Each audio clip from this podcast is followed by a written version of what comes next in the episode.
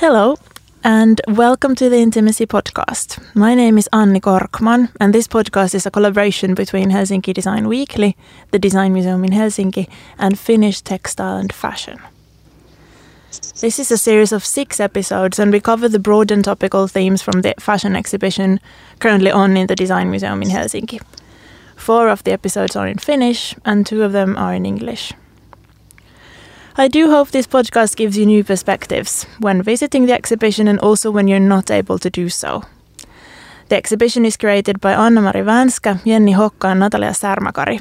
The exhibition presents over 40 designers, artists and brands connected to Finland, and I've been lucky enough to have some of them joining me in the studio. The Intimacy exhibition uh, examines a shift in fashion that is generally about fashion taking a stand and changing the world. For example, social sustainability of fashion and the principle of non discrimination have therefore become important values. Today's fashion can exist as critical thinking and enhance body peace, gender diversity, as well as anti racist practices. Today's topic, however, is the digitalization of fashion. This has changed the design processes, clothing, and the whole fashion experience in general. Technology has turned a piece of clothing into an intimate piece of data stored in a data center that makes it possible to re access devices, people, and data networks. Clothing can also be only virtual, such as in games or on a digital catwalk, for example. And today I have the real experts and gurus of the subject here, explaining to me what is going on in the world. Welcome, PhD researcher from Aalto University and one of the curators of the exhibition, Natalia Särmäkari. Thank you. Thank you, Anni. And we also have uh, founder and CEO of The Fabricant, Kerry Murphy, joining us from Amsterdam. Welcome. Yeah, thank you so, so much for having me. And digital transformation has become increasingly a central part of fashion. It affects not only the design and the manufacture of clothing, but also um, on how fashion is spread and, and experienced in, in general. One area that's well presented in the exhibition is wearable technology, uh, where the data is collected by clothing users is utilized. Wearable technology refers to clothing, accessories, and jewelry that have some form of measuring or a tracking device. A garment can be like a portal that connects a person to other devices and data networks. The most common applications of wearable technology are functional clothing accessories like sports and work clothing, as well as rings and wristbands that measure sleep, stress, or activity. What we're focusing on today, however, is digital clothing. Digital platforms and channels such as social media have obviously become more and more important in expressing ourselves and our identities. Um, in other words, in this context, dressing up. Kerry Murphy, uh, the founder and CEO of Fabricant, could you tell us what Fabricant does, please?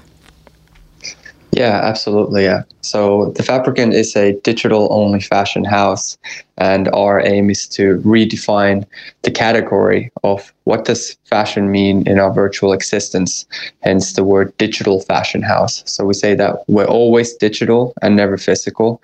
We don't focus on designing and, and producing physical clothing for our uh, real bodies. We're focused on the identity aspect of our virtual identities through digital fashion and defining how fashion can be a craftsmanship in the so-called metaverse or in our, in our virtual lives. And how can, how can we how can we make fashion one of the, the main storytelling tools for virtual identities? One example is that our Instagram profile pictures or our LinkedIn profile pictures, it's just a flat picture of ourselves. And, you know, we put a different picture on Instagram than we put on LinkedIn, for instance.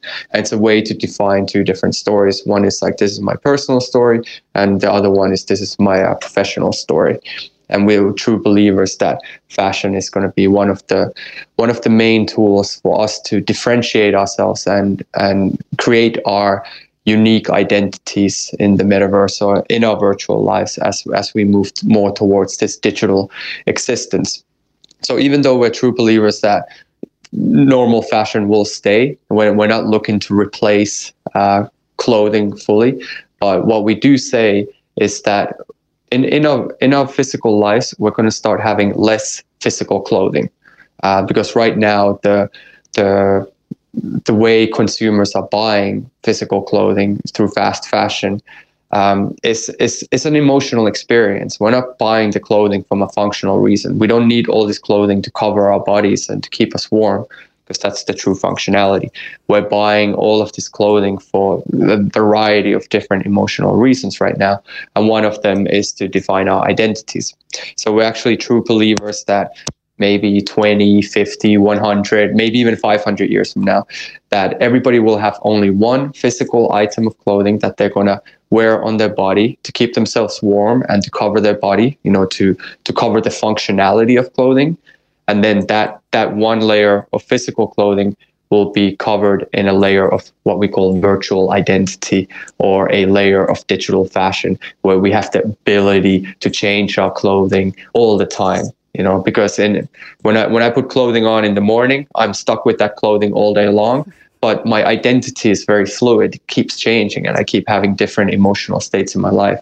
So we're true believers that people will constantly be shifting their clothing to to be much closer to the, to the emotion and much closer to the story that they want to portray themselves in. So that's uh, let's say a very compact version of all the things that we're working on at the moment that sounds uh, sounds really um, already like a massage to my brain. There's a lot of lot, lot of there that we can we can touch on. I will have to ask you to take one step back and go back to really basics and just explain how does one uh, then wear uh, digital clothing, for example, in in in social media. Yeah, great question. And for for social media, uh, there's a there's a little bit of a trend going on right now uh, where people are taking pictures of themselves and uh, photoshopping a layer of digital clothing onto their picture so they can put it on Instagram or Facebook or Twitter, uh, their social media channels where they have their stories that they want to tell. And there's a lot of fashionistas uh, hanging out, you know, like these fa- fashion influencers uh, that are finding new uh, environments, new new spots, and uh, uh, new poses to define their story because they they you know have this external need to uh, connect and build communities. And fashion plays a, a, big important role in that. And there's actually uh, this happening in, in the fashion industry where a fashion influencer will order thousands of euros worth of luxury clothing just for that one Instagram picture and then return that clothing back to the back to the fashion label themselves. And so these returns are a massive issue. Now one way to combat that is actually digital clothing that you just start photoshopping digital clothing so you ha- so you're always wearing something different in your pictures because you also cannot wear the same thing in multiple different pictures, you know, according to social influencers. So that's that's one thing that you can do right now. And for instance, Snapchat is coming up with augmented reality filters where you can wear digital clothing as a real-time experience in AR. And then of course, you know, in games, for instance, uh, if everybody knows Fortnite, uh, Fortnite happens to be just selling, you know, about sixty million dollars worth of so-called skins every month, and skins are just like digital clothing. It's a different, it's a, it's a way to differentiate your character in Fortnite. Uh, you know, so the gaming world is really pushing that forward. However, uh, the fashion and the gaming world are not truly interconnected uh, just yet. We are we are seeing like uh, Balenciaga and Gucci jumping into that space, but are they truly defining what fashion means in the metaverse when they're only making white T-shirts with a logo or a hoodie with a logo? That's not true fashion. Fashion is something much much more stronger and much more richer than just a T-shirt, a hoodie, or a pair of jeans. Can I uh, ask so you? That, that yeah, sorry, I must I must I must uh, uh, ask about this T-shirt and a hoodie why why do uh, why do we limit ourselves to these choices when dressing our characters in a game or yeah us ourselves yeah. in the game? Uh, that's a great question. Uh, uh, there, there's multiple different reasons for it. One is a technical reason to have like high quality luxury Chanel dress in a game. It's just technically not feasible while keeping the integrity of the of the clothing design intact.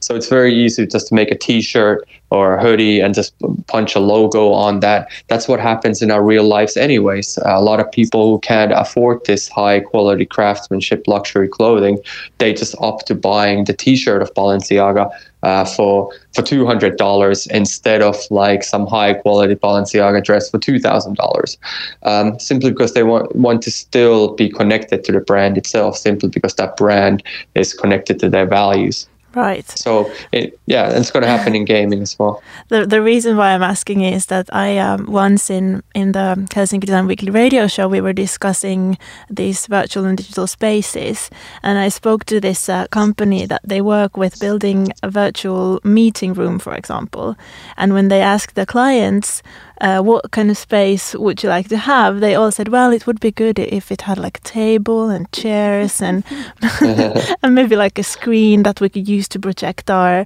uh, ideas on. And and then the founder, the designer, he was like, "Are you kidding me? You could be on on on like an island or in like the."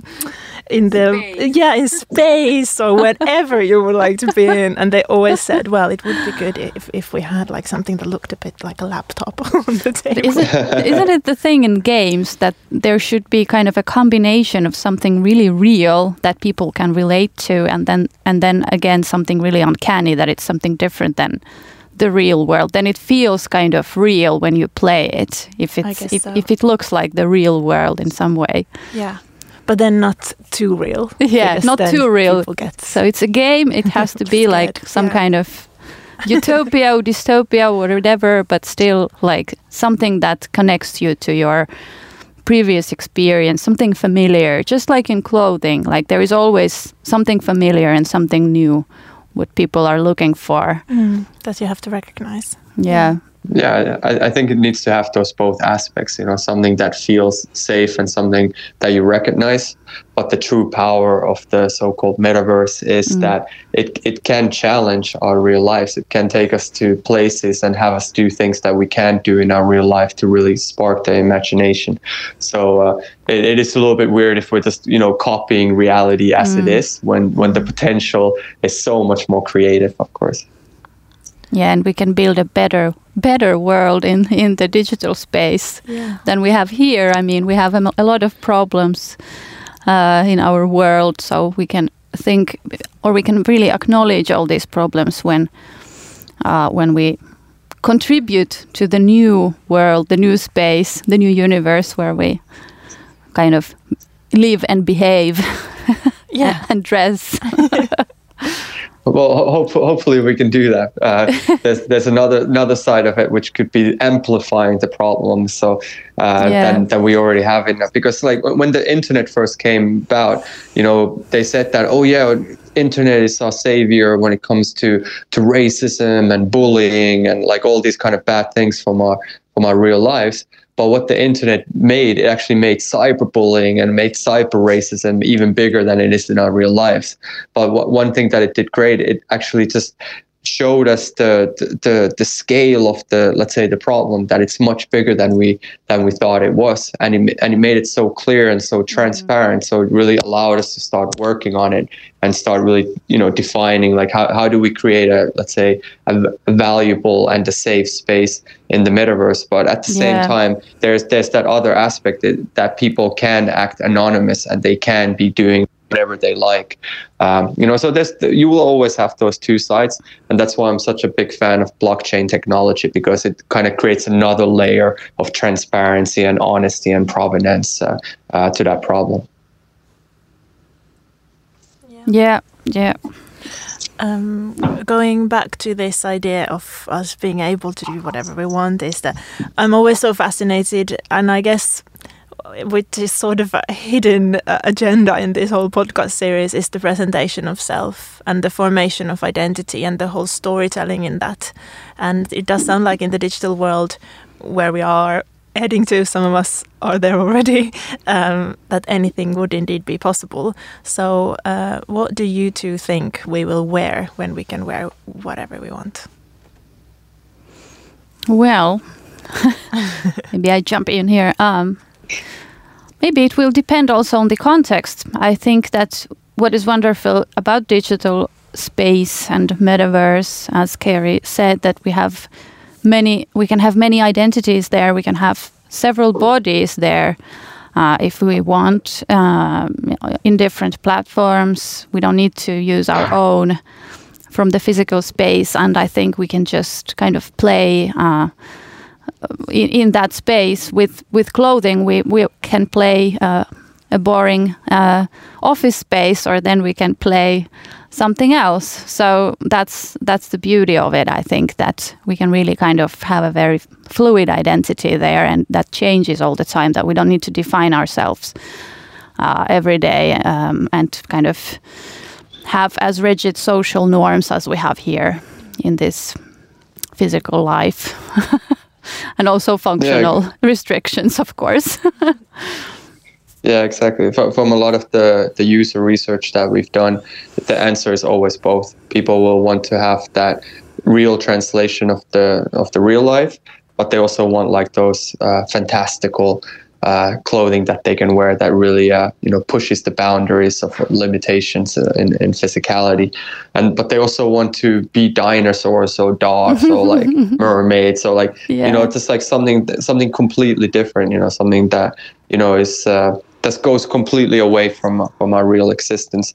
And again you know that i think the word fluid is very accurate here. It's just like we're starting to realize that our identities and our emotional needs are very fluid that we might want to you know be uh, a real representation of ourselves right now but five minutes from now we want to be floating in space and be a dolphin. Who knows what? You know it's just like it, that that's the space really allows for that and you see it in gaming um, uh, quite a lot where people are constantly playing around with their character. They're constantly improving it or changing it or thinking about you know like how, how does it represent my identity better today? And you definitely see that clothing displays a, a really big role in that.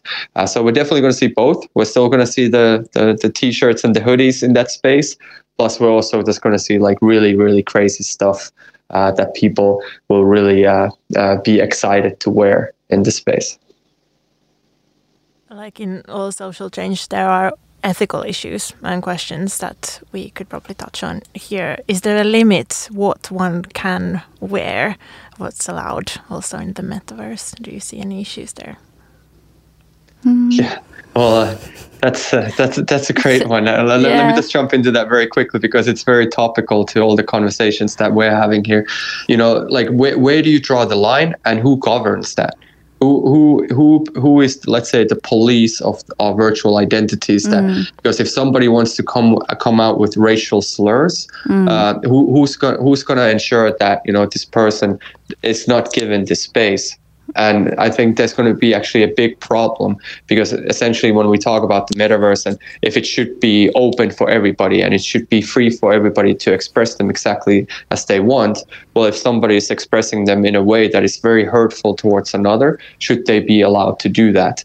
And uh, those are, let's say, a lot of the big ethical questions that we're going to be having to delve as a as a society uh, ourselves. But what, what I'm hoping and what we're already seeing in a lot of channels like YouTube comments, that it's the community who's going to be holding the accountability mm. uh, for any ecosystem, for any platform. That you know, if there is somebody who's really coming out with you know really bad racial slurs, that the community really stands up and starts uh, do like so, so-called community censoring. So it becomes a more of a democratic decision rather than uh, like an author, authoritarian, for instance, with games where the gaming publisher will decide what's good and what's not bad. I think it should really move into like, let's say, this uh, community participatory uh, governance model uh, which would kind of help to, to, to form for society and to form the communities and form different types of governments.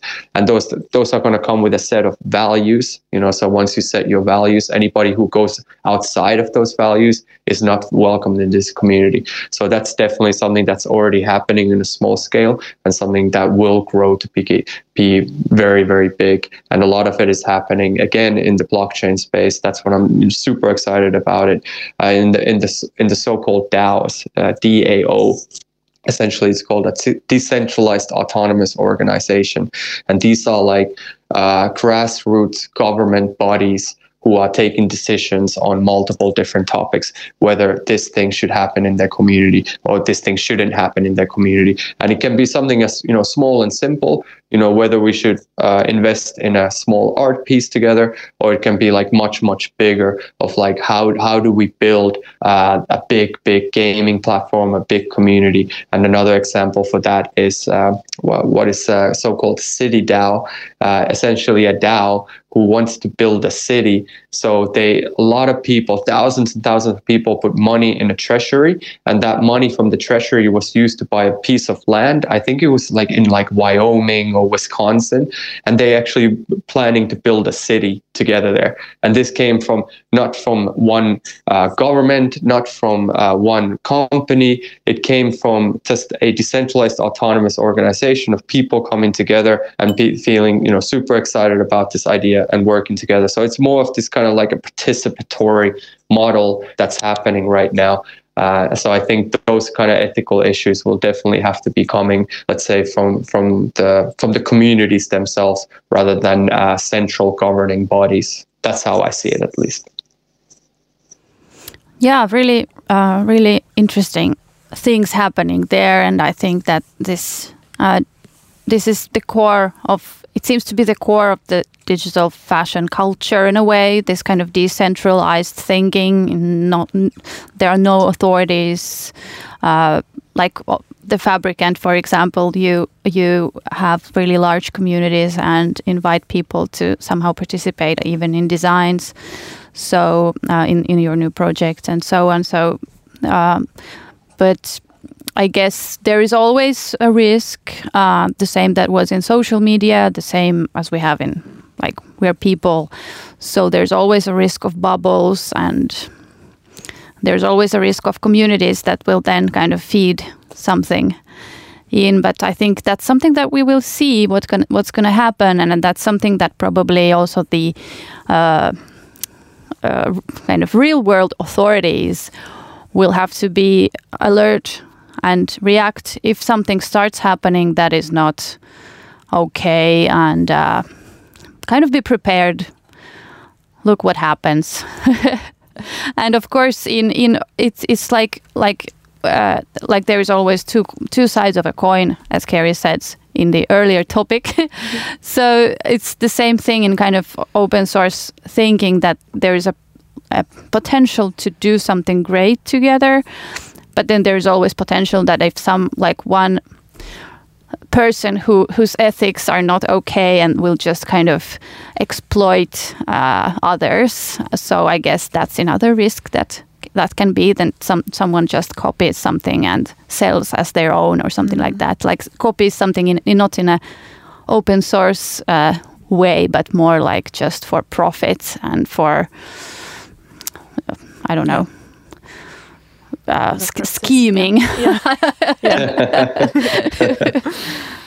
yeah. there's a lot of uh, lot of different uh, issues that we'll uh, guess we'll figure out as we as we go along. Um, having having said that, the, the, what we can agree on is that this is really fast development happening around us. It's fast and it's vast. Is there a common response uh, to to you, Natalia, when you explain your topic of research? Is there something that people will always comment on or ask when you explain your, your field of expertise? Well, um, I think it has changed, like what people ask, because earlier when I said what I was researching, and my focus is on on designers' work, basically designers' professionalism and, and authorship. So earlier people were just like, "What?" uh, uh, but uh, like, what are you talking about? Like social media or something? Um, nowadays, I think everyone is kind of yeah. There has been so much uh, uh, uh, written about this in, in media and like digitalization of work is very basic thing. So usually people just ask that okay well how how then it does change mm. the kind of profession of fashion designer i guess that's that's the main question. But another question are all those risks because people are always like uh, i don't know cautious or critical or i don't know. Maybe it's also because i've i've been uh, discussing these things mainly mainly with with with students, and students are always they always try to look at things from uh, different sides, mm. which is healthy, of course. Of course, yeah. And what about you, Kerry? How much of your time goes into uh, explaining uh, Fabricant or even educating your clients? Yeah, great question, and uh, something that we've always been having to deal with is to to convince and educate uh, what digital fashion is. Uh, especially in the beginning, so much more. We officially started in 2018, and then you know, digital fashion was not not even a term that any anybody used, and the the main reaction that I got from people was to saying like, "Oh, that's stupid. Like, how do I wear it? Uh, I want to touch it. I want to feel it," and uh, and that's very valid. But you know, we're not focused on that aspect. So a lot of our time went into convincing and you know, like really just trying to tell people what is the true value proposition of digital fashion. And then we started realizing that you know some people really get it and understand it and become our community of super ambassadors that help us with it. And then there's others who like really don't get it and are really against it. So we started filtering out the people away from our lives who didn't get it because we didn't feel mm. like we needed to convince anybody and started focusing on the people that do get it because it's it's a much easier conversation. Um, we've always been lucky uh, in the past that all of our clients came to us and we didn't have to go to any client. So when the clients come to us they or they already have that mindset of like mm. curiosity and openness to it. So it's much easier to work with them. Whenever we went to clients and we wanted to work with them uh, we never just got through to them. So we just realized that okay they need to be warm for their idea before we can make any steps forward. And that's why the gaming space and the and the blockchain space have been very kind to us uh, mm. in the sense that they understand it. They understand the the value of virtual identities. They understand the value that hey, I, I would actually want to pay money for this. Um, the traditional fashion industry is not that far yet. You know, they're still very focused on the on the physicality of the clothing mm. and not mm. seeing what the value of what digital clothing is. Um, so it's just about you know like knowing where to have your battles, know, knowing who to speak with, and knowing who to want to convince. So I, I just came, I just came out of an investment round. I was in an investment round for about five months, mm-hmm. and um, I spoke to a lot of VCs from all over the world. And uh, after a month, I thought I, I realized that some VCs also don't get it and they ask us really like traditional questions. And I'm like, okay, well, these guys are already having pushback. This is not going to go anywhere. So I really started focusing on the ones that do get it. And there are several who are, you know, so-called bullish. They're really bullish in the space. They're super aggressive because they, they're capable of seeing and understanding mm. that, hey, this, it will only keep growing. This will only become bigger. And it's a massive opportunity in the space. So once I was able to focus really on the, on the right right VCs and the right conversations.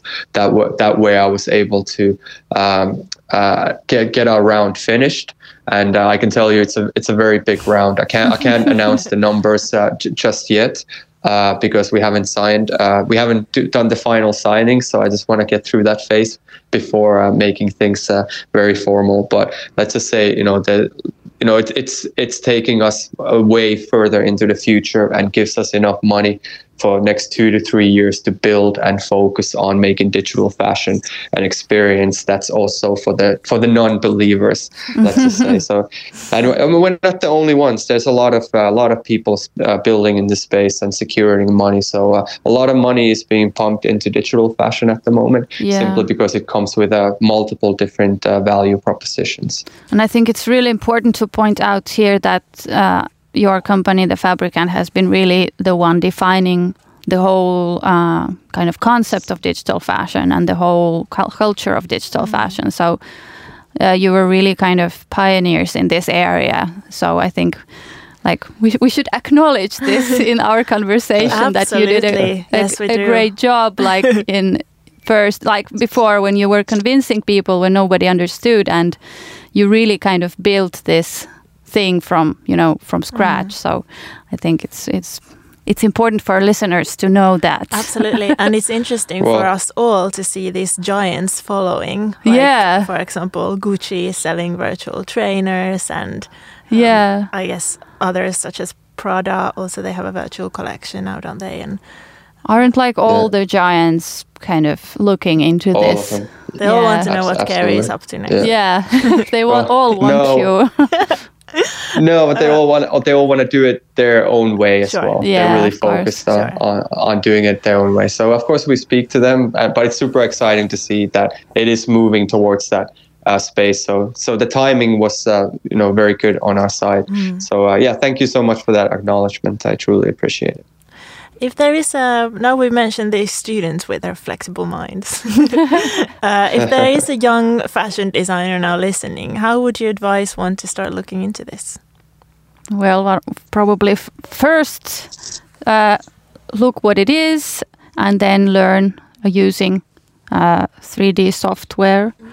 that is kind of specifically for designers. So that's really important, and I think it's already uh, all the schools are starting to kind of include that software and that teaching in their program in the curricula, either from uh, some some of them are doing that from pattern making perspective, but more and more are doing that from more kind of a fashion design perspective and well that's that's the first thing but also familiarize themselves with the whole culture and the language like what kind of language people use what kind of attitude they have like this kind of community attitude not like the old attitude that we have in fashion that there are always some kind of a big authority like hierarchies yeah. yeah. hierarchies like some kind of designer who is the great artist and then everyone else is kind of there, you know, down there. starting to sound like a revolution. if simply by using a 3D software, one can design and then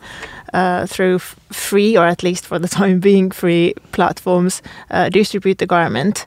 Uh, can this can this uh, technology really challenge the old heavy structures of fashion business? Mm. Do, well, I can I can start, and Kerry can uh, follow.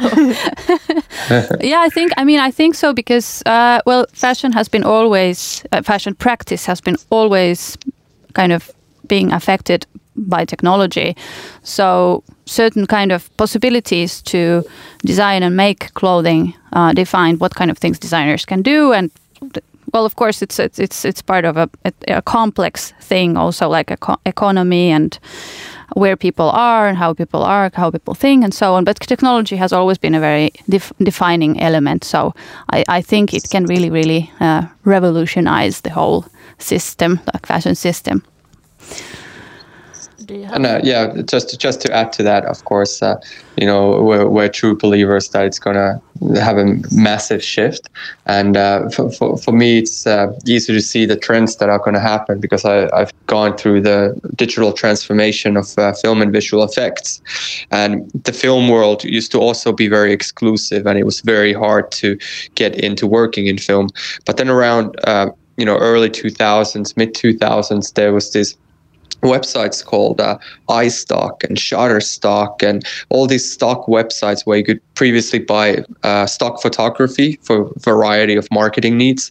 Now they started doing video as well because video production started becoming uh, much more accessible through uh, you know through digital video cameras at the point. So all of these stock websites started you know like just having much more stock video, and that's the way I started my career as well. I I couldn't get to work for any fashion production company or sorry for any film production company uh, simply because they're very small and you know like they don't really like to take uh, you know young you know ambitious filmmakers onto them and, and guide them. So the only way i could make money at that point was you know selling my videos online. And simply because i ha- happened to be one of the, the first ones doing that i got a really kick start in getting a salary early on where i was making like five six thousand euros a month you know. So if you think about somebody right out of school to be making that amount of money straight away was a big deal but you know when you typically have to go through like being an intern going into a junior uh, cameraman or editor and you have to really kind of fight your way through all of a sudden you're already kind of making kind of mid senior level less salary just because of that technological revolution and that's what's happening with digital fashion too. All of a sudden you don't need to go through that hierarchy of a fashion company anymore.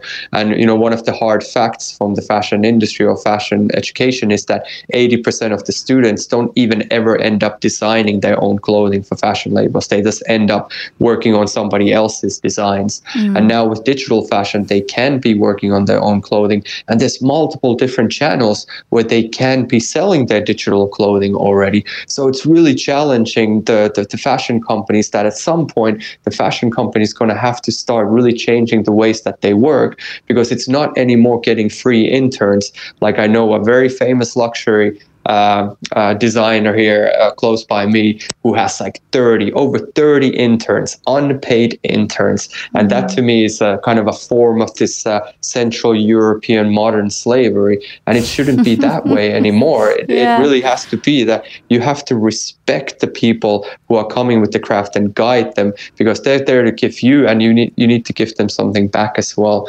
So that's what I really kind of find this, let's say, the democratization of how digital fashion will challenge the traditional practices of uh, of the fashion industry itself. And maybe to add on that, it's also possible for people to start doing that even without going to school. So, like many schools, yeah. fashion schools are really difficult to get in, or and are very very expensive. So it's kind of another way for people who cannot afford or don't get in for some reason or whatever to start just doing and showing their work um, in uh, online. Yeah, like you mean like platforms through open source, like ways of, of sharing know-how and knowledge or well, they what just kind of they can just buy the license and start practicing, start practicing yeah. or or or or follow uh, some kind of community. Yeah. Like for example, the, the Fabricant has one community in yeah. Facebook where people ask questions mm. and get answers. So it's kind of another place to get kind of feedback and help with their work, for example. Absol and I, absolutely, absolutely. Educating and learning together. Um, we have to zoom out a bit. I'd like us to view the Finnish fashion industry. Is there something? Is there? We always look for the big momentum for us Finns. Is this it? Is this something that we could do really well? And and if so, where could we learn from? Well, maybe we're still learning. I think. Uh, if we emphasize that Kerry is from Finland, then we have a momentum here. but uh, but otherwise, I think we have all the potential because like Finns are famous for their uh, technological know-how and how well they train engineers and uh, uh, we have a huge game industry here so we kind of have all the kind of uh, pieces that we can put together. I think we just have to push that in schools. I think many schools are already pushing that, so that's great. So I'm sure that we will have soon, soon the momentum here. Thank you. I always like to end up with a with a hopeful message. Is there something you'd like to add, Kerry? Yeah, absolutely. And uh, you know, uh, even though my name is Kerry Murphy, I'm half American. In my in my true true core, I'm 100% Finn, and I love the Finnish values. I, I love I love Finland as a country, and it's definitely somewhere where I want to reside. Um, there's there's a few things uh, working against uh, Finland. One is the geographical location and the and the size of the country. So, like being in Central Europe, uh, Finland is not really regarded as a, as a player, especially you know when we go more towards United States. A lot of uh, Americans don't even know what Finland is. So it's kind of like it's losing its status on a world map. And the second uh, side of it is that Finnish people don't know how to market themselves. They don't know how to really just talk highly about themselves because, yeah. to Natalia's point, there's so much like skill and talent and just amazing people with so much know-how that really just like have the core and heart, very great work ethic and make fantastic work. But if, if nobody knows about this, then it just kind of gets lost. You know so what, what i see happening a lot especially with the gaming companies finns just kind of end up end up staying in finland rather than mm. that that kind of finnish identity and the finnish values flowing into into the rest of the world so that's what i'm trying to do from amsterdam talk as much as possible about finland really try to put finland on the roadmap especially when it comes down to digital fashion because there is a lot of potential and there's a lot of passion and there's a lot of willingness to go into that space you know the mm. finnish uh, uh, textile group, you know, they're doing a lot of work. They really want Finland to internationalize when it comes down to fashion, mm. and they're also big believers in digital fashion. So uh, it, it's really, really great to see that the, the the wanting is there. We just need to step up and start, you know, talking about it on social media, talk about it in games. We really need to show ourselves as a as a nation to to show them like how much do we actually know and how much do we actually value uh, everything that we're doing, and then of course get the finished values. Uh, into the other countries, which a lot about you know sustainability and nature, you know li- living in harmony with nature, something that really misses from countries like the Netherlands uh, and Belgium and the UK. So I really want to get those values out more. So I think we just need to step up a little bit more and and really just kind of put ourselves to the pedestal and say like, hey, Finland is great and we know how things are done. Take take an example from us because we're leading the way. I think that should be the message to the to the whole world. Thank you. The whole world just heard heard what you said, uh, but I do agree. We do need more talking, and and we'll we'll continue uh, doing exactly that. Thank you so much, Kerry Murphy from from the Fabricant, and thank you also thank Natalia Sarmakari. It's been really a, a pleasure uh, having this chat with with you too, and thank you for listening. The ex exhibition is open until the 13th of, of March, and I hope these conversations bring you joy after the exhibition too. The talking continues over at Helsinki Design Weekly, so head to helsinkidesignweekly.com or follow us at Instagram for more. In collaboration with the Design Museum Helsinki, exhibitions, design shop, and a cafe. Free entry for anyone under 18 and with the museum card too. You can also find us online at designmuseum.fi. This podcast is also produced in collaboration with Finnish Textile and Fashion. Their association promotes the success of the Finnish textile and fashion businesses globally. You can find them online at stjm.fi.